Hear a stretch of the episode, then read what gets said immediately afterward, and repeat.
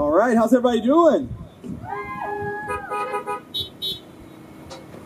Great. Well, it is a great day to be uh, at church. Am I right? It's a great day to be at church. You know, in both of our first two summers as a church, we uh, we did this series called the Summer Scripture Series, and um, it's where we kind of took uh, we did a book study, and I'm gonna scoot this back out of the sunlight a little bit. We we did a book study together, and we walked through um, a book of the Bible. So we spent about twelve-ish weeks throughout the summer, walking through a book of the Bible, and uh, we called it the, the Summer Scripture Series. And the first year was First Peter, and uh, last year we walked through uh, Colossians, and uh, and then we tagged on Philemon there at the very end. And so we, we just spent the whole summer sort of walking through these books, just, just verse by verse, uh, at some points word by word, and I gotta admit, it's one of my favorite series that we do at Legacy City, because I, I, I really, I feel like, honestly, I feel like I'm a teacher at heart. Like sometimes, I've said this before, sometimes you guys like pull the preacher out of me, but I really feel like I, I am a teacher at heart, and I really love just teaching the Word of God and really digging into the Word of God, because uh, it, there's just something so, so pure and something so amazing about it, and, and so I really love to be able to share those, those principles. And, and so, backed by popular demand, we are going to spend the next uh, probably twelve to fourteen weeks walking through a book of the Bible together. We're going to go straight through the book of Hebrews. Are you ready for that, church? Listen, I hope you're a little bit more hyped than that, because we're going to be in this book for a while. We're going to be here for a while. We likely won't even finish it by the time summer is over, if today is any indication on how long it's going to take us just to get through a few verses. But beginning today, uh, this is the word that God has given us and led us to. And so, in my opinion, we need to be kind of hyped about it. There it is. Did you know, did you know that you could be hyped at church? Like, you can have a train horn in your car and you can honk that thing because you can be hyped at church. Uh, we say this all the time. Church is meant to be enjoyed and not endured. And we want to have fun. I'm having fun today. I'm enjoying myself, and I hope you are. We're outside on a beautiful spring morning, having church, being at the church. Even though there's no walls and there's no ceiling, this parking lot is the house of the Lord today. And we get to celebrate, and we get to get hype, and we get to have fun, and we get to open the Word together. And so go ahead and open your Bibles to Hebrews chapter one. Uh, or if you picked up a scripture journal as you came in, uh, then open that to Hebrews chapter one. Let me give you a little clarification on the scripture journals. Uh, we do have, I think we have more of those available. Uh, what they are is basically, um, it's, I wish I had one up here for demonstration purposes, but it's a, it's a small book that has the entire text that we're going to go through. All of Hebrews is in it. And then on, uh, it's printed on one page, and then on the opposite page, there are lines for notes. And so it just alternates like that all the way throughout. It's in a nice little package. And so we're encouraging you to grab one of those so that you can use those throughout this series to take notes and to follow along with the scripture, with the text. I understand some people don't use maybe the version that I'm teaching out of, and maybe it would be helpful or beneficial for you to actually have that version in front of you, which is the, the E S V. And so uh, we do have those. Those are five dollars, but somebody has generously grace bombed several of those. So if you don't have five dollars with you today, but you still want one, there are some ones that are already paid for and ready for you to grab. So if you want one, uh, they are over there at the entrance. I think Billy is over there, uh, and he would be happy to hook you up with one of those and get you set up as we get started here this morning. And we'll have those for a few more weeks going forward as well. So I really do love, as I, as I mentioned, I really do love studying straight through books of the Bible, because they are God's direct and, and perfectly communicated truths. And and so and so we're reading that line by line and phrase by phrase, and we have no choice but to be impacted when we read it in its entirety. Uh, it's it, it's called it, uh, His Word. His Word is just so rich, and, and it's it's so alive, and, and it's incredible to me that after years and years of reading the Word of God, after years and years of like just just digging into it, there's I can still read something and get something brand new out of it, even though I've read that same verse, same passage dozens of times. It's so amazing how, how living the Word is in that way, and how, how the Holy Spirit speaks into our lives as we as we read it. And so Um, th what we're going to be doing is called expository teaching. Some might call it exegetical teaching. Really, exegesis is what gets you to the place of expository, and all these are all words that you probably don't care about, and that's fine. Uh, but just to give you a heads up on what we're doing, that's the idea is going through something verse by verse and then laying out the principles that we find there. And so we're going to be going through it verse by verse over the course of this summer. And this really is honestly my, my favorite way to teach it. You'll notice that most of the time I do this, even if we're teaching topically and I choose a passage and we're reading through that passage, we still walk through it verse by verse. I, I'm not a big fan of kind of like cherry picking a verse, taking it out, out of context, and then and then trying to give you like a principle based on that. I really like to go through things in their context. And this really is one of my favorite ways to teach, because here's the thing, it's a lot easier to pick one or two verses. It's a lot easier to pick a topic and talk about what we think about those various things. It's a lot more difficult, but more fruitful, I believe, to study this way. And, and I say that having come off of and just led you through several topical teaching series. I believe, of course, that there's a place for both in the church, and both are beneficial. But my prayer, and what I've been praying for uh, over the weeks leading up to this, my prayer is that this time will be fruitful for you and for our church as we study the book of Hebrews together. Some weeks we're simply going to read the text and we're going to walk through it and we're going to just talk about it as we go. Some weeks God may show me, might show me like a few points that we need to pull out of the text, and it'll be, it'll maybe resemble a little bit more of like a typical, you know, sort of three, four, or five point sermon type situation. Uh, but either way, we're making our way through uh, these this this book of the Bible, verse by verse, and even word by word. And so, uh, if you've never read Hebrews, you're going to get really, really, really acquainted with it. It's going to be awesome. And so, hopefully, you've already found Hebrews in your Bible uh, or in your scripture journal. Um, it's toward the back of your Bibles if you weren't familiar and you're, you're trying to leaf through and figure out where Hebrews is. I know Hebrews doesn't get talked about very much. It's maybe a, a, a book that you maybe even haven't read or haven't experienced. And, and so um, a lot of people refrain from teaching on it, not because it's it's bad or it's uh, or it's it's not interesting. It's very interesting. Uh, but the whole the whole book honestly refers a lot back to the Old Testament. It's really uh, it's really quite interesting. It quotes the Old Testament a ton. And so I think a lot of people, just instead of going to a book that quotes another book, just maybe they go back to the other book. Uh, it is it is a little bit more difficult in that way, but um, if you have your scripture journal, it's really easy. You just open it up and you're right there. You're right where you need to be. Um, but before you get into any book of the Bible, it's important to begin to understand a few things about that particular book. All right, before we get into it, it's important to understand a few things about what we're about to touch on so that we can properly understand it. Now, I'm not talking about like semin seminary level understanding of the historical, cultural context behind the scripture. I'm just talking about the basics. Who wrote it? Who were they writing it to? And when did they write it? That's as simple as that. These these things are important because there there is such a difference between uh, different works and different, different books of the Bible. Uh, God used, the Holy Spirit used people and, and, and use their life experiences and use uh, their, their beginnings and where they came from and, and, and how they came up and, and what their, their background was. He used all of these things to, to create these very interesting narratives from different people. And so it's important to understand who's writing it and who they're writing it to and when did they write it.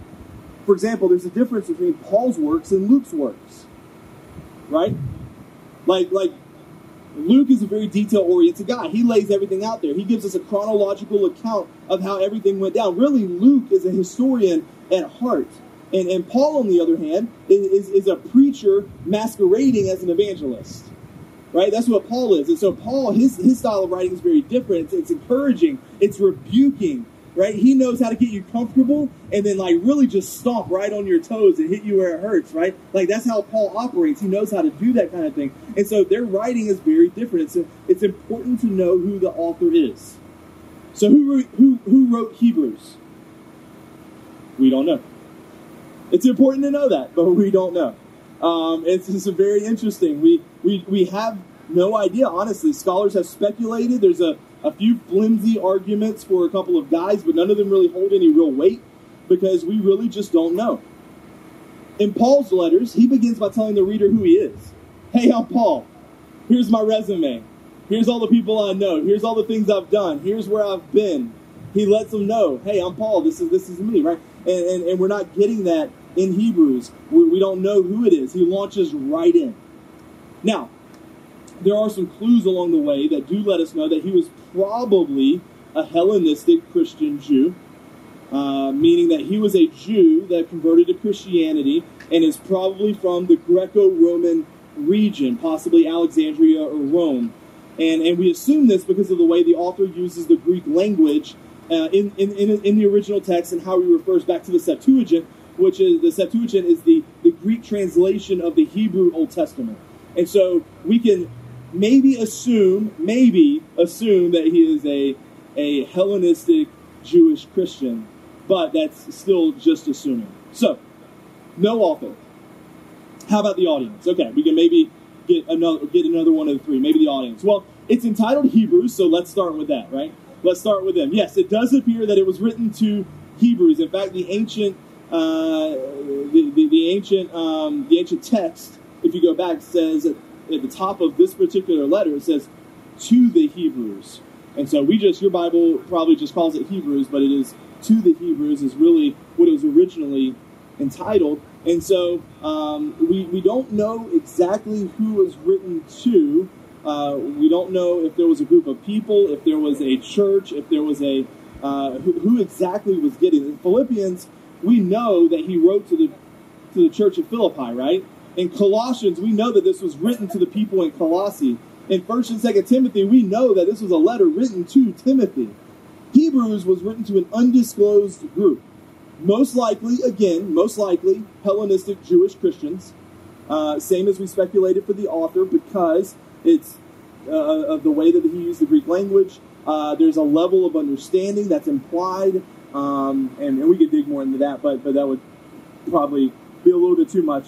Okay, so zero for two. So we don't know, really know about the author. We don't really know about the, the recipients. It's kind of vague on the recipients. So what about the time period? Can we get one of the three? There is actually a more solid clue in the text relating to this question than the others. The author mentions the Old Testament sacrificial system set up in Jerusalem as if it's still happening, as if it still is, is, is currently occurring, which tells us that it probably was written sometime before seventy A D, because that was the time whenever the Romans destroyed the temple in Jerusalem. And so we, we know that it was probably before that point because of the way he discusses and talks about it. He also talks about Timothy, and, and we, we kind of have a relation to, to that as well. And so it was probably written before seventy A D, at which point the sacrificial system for the Jewish people would have changed. Um, and so why is that important? It's important because uh, this was a time of extreme persecution of Christians. Right, this was a time, this was, I mean, in seventy-eight, the, the, the temple was destroyed and, and Christians were being uh, being fed to lions, right? Like, this was a, a torturous time. This was a time that was very, very difficult for Christians. And that's going to come into play as we get deeper into the book and we realize uh, why the author is writing this to the people, uh, to these Hebrews, these possibly Hellenistic Jewish Christians. So, we don't know the name of the author, we don't know the location or the recipients, uh, or the exact time that it was written. Just that it couldn't be after this date. And you know what? That's okay. That's that's. I know I started off with, you want to know these things because it helps, but this is okay. This is the Word of God. If He saw fit in His divine providence not to reveal to us the human author or the intended audience, then we were evidently not meant to know these things. That that's that's that's where I have to land. That's where I have to live. But but we can still understand the book. Maybe he didn't reveal those things because he wanted us uh, to. He he didn't want us to read the book differently than the Holy Spirit originally intended. Maybe that's why we didn't need to know these things, because we would maybe read into it differently than it was supposed to be read. But we can still understand the book. I think what is clear is that the book is written to the church. This is written to the church. I, I honestly view this book more as a sermon than a letter. Like, Paul wrote letters to churches that were then most likely read aloud and formatted into teaching sessions, but this honestly reads almost like a manuscript for a sermon to me. The, the author is pulling out Old Testament scripture to support his claims and encourage the church. I, I believe that the Hebrew, that, that this book, the, that Hebrews is God's word to all Christians, and we must allow these words that we're going to read together this summer to shape how we read the Old Testament in light of Christ's sacrificial work on the cross. And so that's what we're hoping for, and that's what we're praying for as we get through this. Okay, enough with the boring stuff, right? Let's go to the text. Pastor, when are you going to tell me what I'm doing wrong and how to fix it? That's what we're looking for, right? Let, let me just say this. Not every sermon has to be like that. Not every sermon has to be that way. Some sermons might just be intended to magnify God, to give us a bigger picture of who He is. Some sermons might be in place just to encourage you in your faith. You're standing firm. You're running the good race. Keep pursuing the Lord. Listen to me. This, okay, this is just my opinion. But when a church only tells you what you're doing wrong and how to fix it, they're making you dependent on the church. We're not a self-help convention that's meeting in a hotel conference room. All right, we we are we, we want to teach from the whole of Scripture, and when we do that, we make you dependent on God.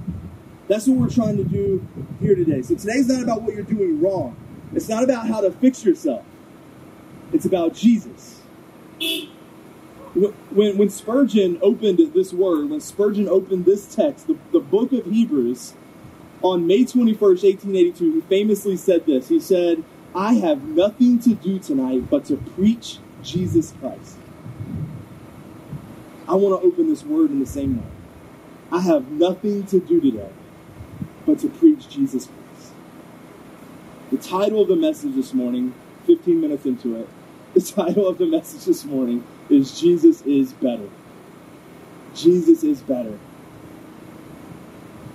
We're calling it Jesus is Better for this message, but really if we look at the whole of, of, of Hebrews, if we look all the way down the line, it could be the title of the whole series. The entire book of Hebrews is a sermon about the supremacy of Christ, uh, about how Jesus is better than basically anything you can imagine. Chapters one and two talk about Jesus being a better messenger than the prophets and the angels. Chapters three and four says Jesus is a better leader than Joshua and Moses. Chapters five through seven assert that Jesus is a better high priest than Aaron or Levi. And, and and and Jesus is a better covenant with better promises, sanctuary, and sacrifices, we're told in chapters eight through ten. And then in chapters eleven through thirteen, we are then told, therefore, the author says that we should live a better life of hope, faith, and love. Jesus is better. Somebody make some noise if you believe that this morning. Jesus is better. All right, let's get to the text. We... We might make it through four verses today. Let's go. All right, uh, so let's get to the text. We're just going to read. Uh, let's read verses one through four. Again, if you have your Bibles, we're in Hebrews chapter one. We're just going to read verses one through four together, and then we're going to start, uh, we're going to go through and start talking about it a little bit. Long ago, at many times and in many ways, God spoke to our fathers by the prophets. But in these last days, He has spoken to us by His Son, whom He appointed the heir of all things, through whom He also created the world. He is the radiance of the glory of God and the exact imprint of His nature, and He upholds the universe by the word of His power. After making purification for sins, He sat down at the right hand of the Majesty on high, having become as much superior to angels as the name He has inherited is more excellent than theirs. Let me just pray one more time. God, I pray that You would speak to us through Your word this morning. Holy Spirit, do things that I can't do. Speak into the, the hearts of the people listening right now. I just pray that we would understand, that we would grasp, that we would begin to fathom how wonderful, amazing, beautiful, glorious Jesus Christ is here today. It's in Jesus' name I pray. Amen. So He dives right in. No opening. No greeting, no hey, how you doing? It's like, I'm getting after it right now. We're we're just skyrocketing to the top. We're jumping right into it. There, there's no expression of good wishes. Like when Paul opens a letter, he lets people know that he's been thinking about them, right? He lets people know, hey, hey, I'm Paul, and I've been praying for you every day. I hope that we get to meet again. And I saw your friend Timothy, and we've been praying together for you. And like he lets people know, he he he gives a little greeting, some salutations, and and and there's usually this. This thing that involves like mutual friendship. We get none of that. He gets right to business. I, I was thinking about this, like, what's the best part of a fireworks show? Finale, right? The grand finale is what you all look forward to. Like, all the fireworks are going off, and you're like, what's happening back there? How many do they have? There's so many fireworks. It's just going nuts. It's going crazy. And we love, we love the grand finale, this rapid fire of, uh, of bursting fireworks. It's, it's what the whole show leads up to. I feel like this author just gave us, gave us a grand finale out of the gate. Like, he comes, he comes out guns a-blazing, and he just lights us up right away. And, and this is all one sentence in the Hebrew. Everything we just read, it's it's like three it's like three sentences that we're looking at, but it's it's one in the Hebrew. And so he's just, boom, here it is. And he's letting us have it right away. Um, we fly past the Old Testament prophets, through the incarnation, past the cross, and then it bursts forth in the glory of Jesus' exaltation. This passage goes from creation to new creation and puts Jesus at the center of it all, right out of the gate. Jesus is supreme. Jesus is better. He's letting us know where he's going in this particular chapter. The passage begins with long ago. And and I can't read this passage, and I'm, I'm gonna I'm gonna mess with some of you for a minute, because I can't read this passage without thinking about yellow text on a black background scrolling. And, and, and so every time I read this, I actually read it as if it were Star Wars, like long ago, and many times and in many ways. And I start just like thinking about it in that way. And so now some of you are going to start thinking about that, and you're not going to be able to stop. So you're welcome. He's, he's starting us off, right? And he's taking us way, way, way back, long ago. And, and, and I just want you to know, church, the gospel narrative didn't start in the during the time of the Roman Empire. The gospel narrative didn't begin in the Roman Empire. It started long ago in the narratives of the Old Testament. In fact, the account of God's saving work in Jesus Christ begins at the very beginning of all creation. And, and likewise, Jesus and his work on the cross was not the first time that God intervened in our history. While, while that was clearly the most significant, it, it, God has been active in setting the stage for Christ's incarnation since the beginning of time, and has specifically been active through speaking. Long ago, and many times and in many ways, God has spoken to his people. He spoke to the prophets, and his prophets spoke to the fathers. He spoke to the, to the forefathers of our faith. He spoke to Moses at Sinai in thunder and lightning, and with, and with the voice of thunder, and, and, and to Elijah in a still small voice, and to Ezekiel by visions, and to Daniel by dreams. He spoke to Abram in human form, to Jacob as an angel. Sometimes God used different oracles. Uh, other times he, he had this like personal back and forth Q and A, or, or, or by this allegory that's being acted out, or, or by preaching, or by signs and wonders. And one time, even through a donkey, he spoke. In many times and in many ways, should show us how much God wants to communicate with us, how much God wants to speak to us, how much he wants to talk to us. Now, in the Old Testament, God spoke so clearly that it calls men and women to live, honestly, on a higher plane. Abraham had the faith to sacrifice his son. Moses had the faith to stand up to, to Pharaoh. David to go against Goliath. Daniel to achieve and maintain integrity while in exile in Babylon. But God's communication to man was, was still fragmented and still lacking until he spoke through his son. It was through Jesus that God made his ultimate revelation to the world. So, I know people have asked me uh, over, over the years, I've, I've had several people talk to me and ask me about God speaking. It just, it just seems like God spoke so clearly in the Old Testament. He spoke, obviously, through Jesus and, and even in the New Testament, but why can't I hear God speak? Why can't I get this revelation from the Lord? And listen, it's a very fair question. It's a very fair question. Many of us have never heard an audible voice of God speaking to us. And it probably doesn't sound like Morgan Freeman, but that's the voice that comes to mind. But none of us have probably heard this like audible voice of God. Many, many of us probably haven't heard that speak. But God is speaking.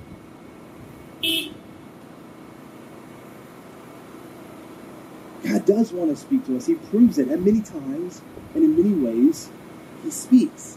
And then Jesus came, and he continued to speak, and that was his big revelation. And you may be sitting there thinking, well, that's all good and nice, and that's fine, but not me. God doesn't speak to me. I'm not, I'm not hearing it. I'm not, I'm not feeling it. It's not, it's not coming to me. But listen to me, church. God is the same yesterday, today, and tomorrow. So, in fact, God still speaks. He still reveals himself to us. He still shows himself to us. And, and I want to help you this morning, church, to understand a little something about the revelation of the Lord. Okay? There are essentially two types of revelation. The first is that is that God has spoken to us in nature. And listen, that is not a cop-out. I'm not talking about, like, the pretty sunsets that we Instagram and, and, and say, like, God's masterpiece or anything like that. Like, that's that's not what I'm talking about. I'm talking about the revelation that Psalm nineteen speaks to. It says, the heavens declare the glory of God, and the sky above proclaims his handiwork. Day to day pours out speech, and night to night reveals knowledge. All right, so, so this is called general revelation. This is where he just reveals himself to us through nature and all around us. And, and, the Rome, and Romans also talks about it. In Romans one twenty, it says, for his invis- invisible attributes, namely his eternal power and divine nature, have been clearly perceived ever since the creation of the world. And, and while general uh, while general revelation points us to a higher power, it points us to God, there's still a need to know and understand Christ and his gift of salvation. And for that, we get into personal, special revelation. And this is what he's talking about in Hebrews chapter one. This is direct, verbal revelation that comes from the mouth of God. But listen to me, church. We have special revelation. The, the words of God right here in front of us now, the Bible. That is our special revelation. Scripture is our special revelation. This is God speaking to us. When when, when someone asks me and they say, hey, uh, I, ha- I can't just hear from the Lord. I haven't heard from the Lord. And my first question, my first ask back to them is, have you been in the Word? Because this is one of the main ways that the Lord speaks to us. Because when Scripture speaks, God speaks. And some people just, I think, They get so stressed out because when they hear other people saying that God spoke to them, God told them, God revealed to them, it, it makes them feel like maybe they're less of a Christian. Because they're not getting that. They're not, they're not feeling that. They're not seeing that. But, but here's what I need you to know, church. I, I, I want you to, to, to be careful and cautious and not compare your relationship with the, with the Lord to anyone else's. Okay? No, no, don't think for one minute because, because Linda is hearing from the Lord that she is somehow more dialed in or, or just like this better Christian than you are. Sometimes, sometimes people hearing from the Lord is them hearing from themselves. They're really hearing their deepest desires and what they want to hear, to be honest. Their inner desires are coming out. Sometimes people hearing from the Lord, it might just be gas from Taco Bell the night before. You know what I'm saying? Like, sometimes it's just hot air. They're not, they're not really hearing anything. And listen, I'm not trying to, I'm not trying to play down or discredit anyone hearing from the Lord, but what I, what I do think is that we have to stop comparing ourselves to other people and instead start using Jesus as our measuring stick and guide. Yes, we fall short, but we're still striving to become more like him. And he's going to honor that, and he still speaks through his word, through nature, and sometimes in other ways. Okay, so that was the first verse, and that was too long. All right, verse number two. Let's go to the second verse. Uh, but in these last days, he has spoken to us by his Son. Initially, God spoke through the prophets, and, and, and now he speaks through Jesus. Because Jesus is better than the prophets. So Jen and I, uh, long distance dated uh, for our entire dating life for uh, a, a year and a half, uh, like eighteen months of dating, and the six months of uh, of engagement. We were we were ten hours apart uh, at all times, and so um, and so we would talk on the phone a ton. And that was our best way of communicating, right? We would call each other at night, and we would talk, and Uh, we'd spend time and, and, and doing that, and it worked great. It, it was it was it was a great form of communication. But but then when we actually got to see each other, when when I when I randomly jumped in my car and drove ten hours to spend a few days with her, like it was so much better.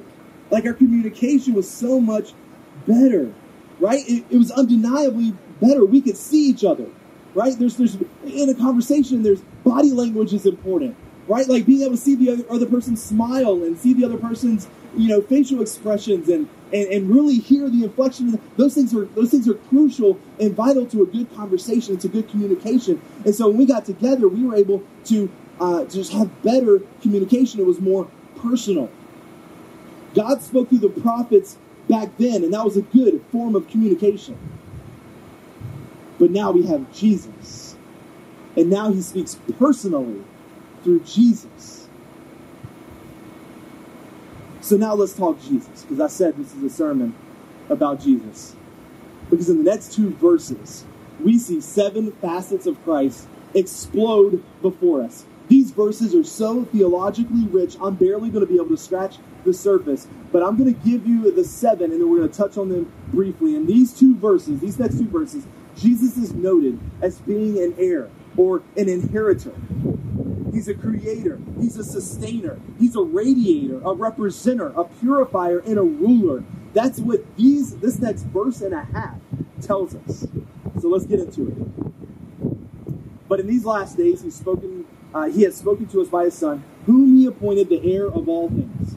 Okay, so we know this about sons. Sons are naturally heirs of all things. They inherit what the Father has. That's the way families were set up. Uh, we still do inheritance today as a basic concept, but it was much more of a concept in the time uh, of this writing. It was a way of life. Your goal was to build up enough wealth and land to leave a respectable inheritance for your son. Like, that was your goal. That was what you strived after. If you were a father, that's what you were going for. That's That was your, your direction and your purpose in life.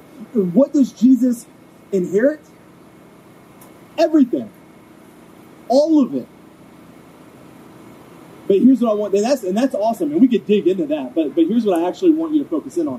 I want you to I want you to understand this. When we talk about inheritance, I want you to listen to what the jewel in the crown of his inheritance is in Ephesians one eighteen. It says that you may know what is the hope to which he has called you, what are the riches of his glorious inheritance in the saints. Paul, who was writing this book in Ephesians, he was praying that the readers in Ephesus would understand how highly they were valued in Christ. Church, do you know that? Out of all of his inheritance, you are his precious treasure. Jesus tells this story in Matthew thirteen that says uh, that the kingdom of heaven is, is like a treasure hidden in a field, which a man found and hid. And, and, and for joy over it, he goes and sells all that he has, and he buys the field. That's what Jesus did for you. You are his treasure. He values you so much that he went and gave everything he had, his life, to purchase your freedom, your salvation. He's the inheritor of everything. But it's your salvation that he cares so deeply about. It's your salvation that, that is so, so deeply rooted in his mind. He's the inheritor of all the heavens and all of the countless worlds and galaxies, but we are his treasure. Listen to me, church. The redeemed are worth more than the universe to our God. How incredible is that? That's a powerful truth today. But wait, but wait, there's more. It's like I'm in an infomercial here. There, there's more. In Romans eight, we are also called heirs of God and fellow heirs with Christ. So because Christ is the heir of all things, and we live in him, we are the heirs of all things. What a powerful truth that we can see right here out of the gates in chapter one, verse number two. The passage goes on.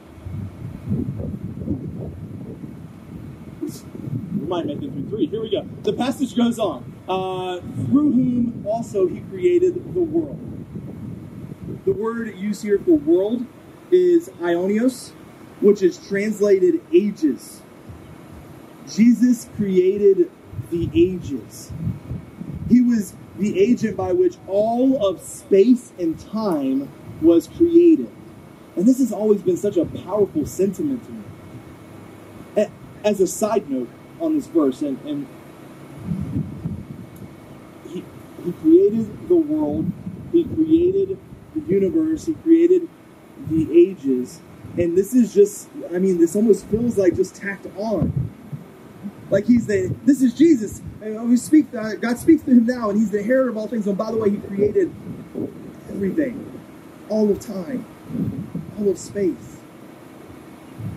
The, the, uh, the late Cambridge physicist Stephen Hawking, who has been called the most brilliant theoretical physicist since Einstein, he said in a book uh, called A Brief History of Time, that our galaxy is an average-sized spiral galaxy that looks to other galaxies like a swirl in a pastry roll, and that is over one hundred thousand light years across, which is about six hundred trillion miles. He said, uh, we now know that our galaxy is only one of some one hundred thousand million that can be seen using modern telescopes, each galaxy itself containing some one hundred thousand million stars. It is commonly held that the average distance between these one hundred thousand million galaxies, each six hundred trillion miles across and containing one hundred thousand uh, million stars, one hundred thousand million stars, is three million light years. On top of that, the work of Edwin Hubble, uh, based on the Doppler effect, he has shown that all red spectrum galaxies are moving away from us, and that nearly all of them are red. Thus, the universe is constantly expanding. Some estimates say that the most distant galaxy is eight billion light years away and racing away at two hundred million miles an hour. The author of Hebrews just says, by the way, he created the ages. I, I, I read all that, I tell you all that, To, to just show you how amazing our God is. Through Christ, he created every speck of dust in the hundred thousand million galaxies in the universe. This, this, this unimaginable vast vastness that is space. And how powerful he is, how amazing he is, is it's a side note in this verse. It's just a little addendum to the backside of the verse. He created the galaxies, he created every atom, the, the, the, the sub-microscopic solar systems with their, their quarks and their, their, lept- their leptons and their electrons and their neutrinos, none of which have any measurable size. Everything was created by him, all things substantial and all things insubstantial. And yet in the midst of that, he cares about us. He came to this earth that he created and died for us. He's not only the creator, but he's also the sustainer. I want to skip just a little into verse three. And he upholds the universe by the word of his power.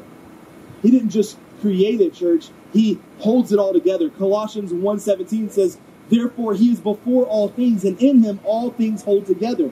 And and this isn't some passive, hold, like passively holding the universe together, like Atlas just sort of holding the dead weight of the world on his shoulders. That's not what we're talking about here. Jesus is actively holding all things together with the word of his power. The author doesn't use logos for, for, for word here, which is used for truth in Revelation. He uses rhema, which indicates a spoken word. There's, there's action to it. Just as the universe is called into existence by the word of God, it is held together and sustained by the word of God. The galaxies that are speeding away from us, he holds those together. The, the neutrinos and the leptons, he holds those together. The, the world amidst panic and confusion and health scares, he still holds it together. Our life, no matter how busted and banged up it seems to be, he holds it together. I'm not, I'm not sure who this is for today. I'm not sure who needs to hear this today, but he sees you and he sees your situation. You are the most valuable part of Jesus' inheritance. He created all things, big and small, but yet he still knows and cares for you. He still sees you, and he still loves you, and he holds all things together. He sustains all things, including you and your life. So let the anxiety and the depression go away because he is there. Let the fear and the doubt go away because he is there and he cares. Let's go back to the beginning of verse three and catch up. Uh, he is the radiance of the glory of God. I don't know how many were on. I think that's like the fourth one. Uh, so we'll call it the fourth one. The fourth facet of the superiority of Christ is that he is a radiator. If you're if you're not reading this out of the E S V like I am, your translation might say he is the reflection of the glory of God. But but there's a very big difference between the two, reflection and radiating. And, and radiance is a far better translation of the word. I want you to think about the moon and the sun for a, sec- for a second. The, the moon reflects light. I'll give you a science lesson for a minute. The moon reflects light, whereas the sun radiates it because it's the source. Jesus does not just reflect the glory of God. He is a part of it. Re- remember in Mark nine on the Mount of Transfiguration when his clothes became radiant, immensely white, and, and as if as if no one on earth could have caused that, could have bleached them and made that happen. It was his own essential glory, but it was also the Father's. So he's a radiator. He radiates the glory of God. The next part says he is the exact imprint. So he's a radiance of the glory of God and the exact imprint of his nature. Jesus is the representer of God. This phrase that he uses here, uh, exact imprint, it refers to the image on a coin that, that perfectly matches the die that made the coin. Right? It perfectly matches the die. It's the exact imprint. Jesus is completely the same in his being as the Father. However, there is still this important distinction. Both exist separately. It's like the die and its image. This is where we could really dig into the wonders of the Holy Trinity. Uh, because if we take these last two ideas, Jesus radiates the glory of God as a part of the source, one with the Father, and Jesus represents the Father as an exact imprint. You run into the paradox of the Trinity. We definitely don't have time for that discussion here today, if you would like to do eat lunch at some point. But but he radiates from the source and represents from a distance. The next part of verse three uh, talks about after making purification for sins. So Jesus is a purifier.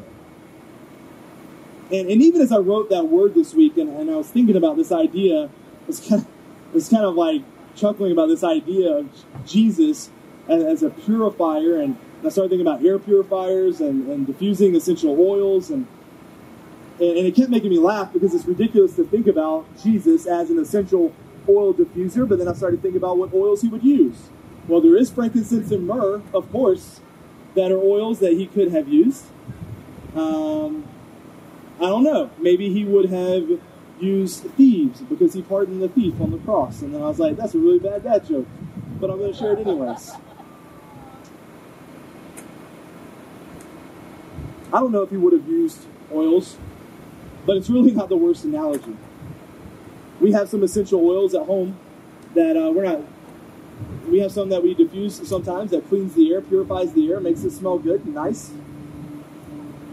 Right? Takes away the stink of sweaty kids or a wet dog or the occasional burned meal. Takes those away and whatever aggressive smells enter the home. Well, well, Jesus is a purifier. And he is purifying us from our sins with his blood. Whatever sins we have committed or will commit, his blood covers it. The trick is, like the essential oils, we have to take the lid off. We have to, to put it in. The oil already smells good. It's ready to go, but we have to want to use it. Jesus' blood is ready to purify your sins and save you for eternity, but you have to step towards him and accept his gift.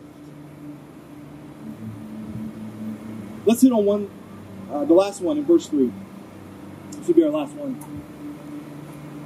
After making purification for sins, he's a great purifier. He sat down at the right hand of the Majesty on high. Jesus is also ruler. Listen, the overarching significance here is that, that the priests never sat down. Levitical priests were always standing because no sacrifice was ever complete. Right? They had they had bells sewn into their robes so people could hear them moving inside the Holy of Holies uh, to make sure that they hadn't died. And they went back year after year, high priest after high priest, because the sacrifice was never finished. The work was never done. But Jesus, the high priest, after the order of Melchizedek, sat down. He finished his work. He purified, and then it was done. He shouted from the cross, Tetelestai, it is finished.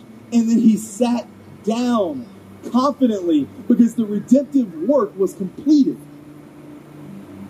Now he's ruling in exaltation. As prophesied from Psalm one ten, it says, the Lord says to the Lord, sit at my right hand until I make your enemies your footstool. He is at the right hand. This is a place of honor. He's ruling over all things, holding all things together.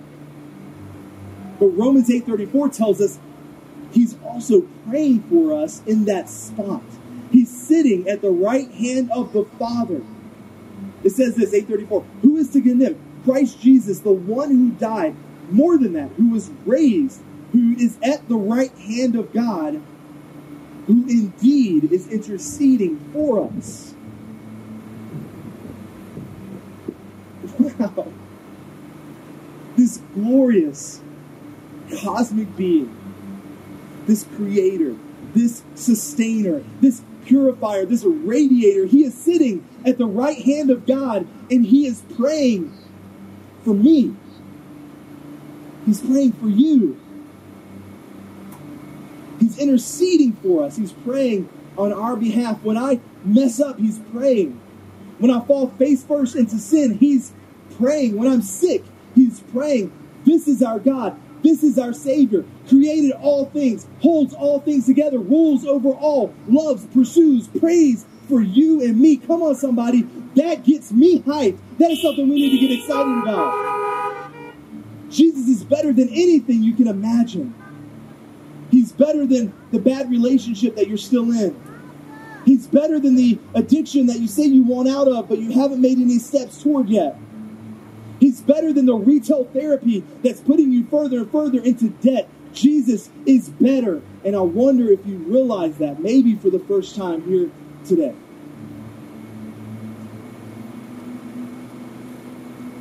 Just how much better he is than whatever the current God of your life is. Money, greed, sex, addictions, influence, power. We don't have time to talk about verse four, which I love, is Jesus is better than the angels. We'll hit that next time, but I do want to pray for us real quick before we go. So, so right where you are, we're just going to pray together. And, and nobody at Legacy City prays alone, so we're all going to pray this. If you don't know Jesus, if you don't know this amazing, glorious Jesus that I've been talking about, then you can know him today. We're going to pray together, and there's nothing special about these words. It's, it's the heart behind them. And so as you pray, as you as you release and as you accept, that's where the heart change happens. So just pray along with me. God, thank you for sending your son Jesus. I believe he died and rose again to free me from my sin. And today, I accept that gift. I repent of my sin, and I ask you, Jesus, to be the Lord of my life. If you just prayed that prayer for the very first time, all of heaven is celebrating. You are now a child of God, a joint heir with Christ, and we would love to celebrate with you as well. Let me offer a prayer to everybody, and then Cindy's going to come and give us some closing instructions. God, we love you so much. We thank you for what you've done in this parking lot here today. This has truly been the house of the Lord today. As we've opened your word, as we sang praise songs to your name, as we as we've had these times of prayer where we've lifted you up and magnified you. And God, I pray that everything that has happened here today has been pleasing to you.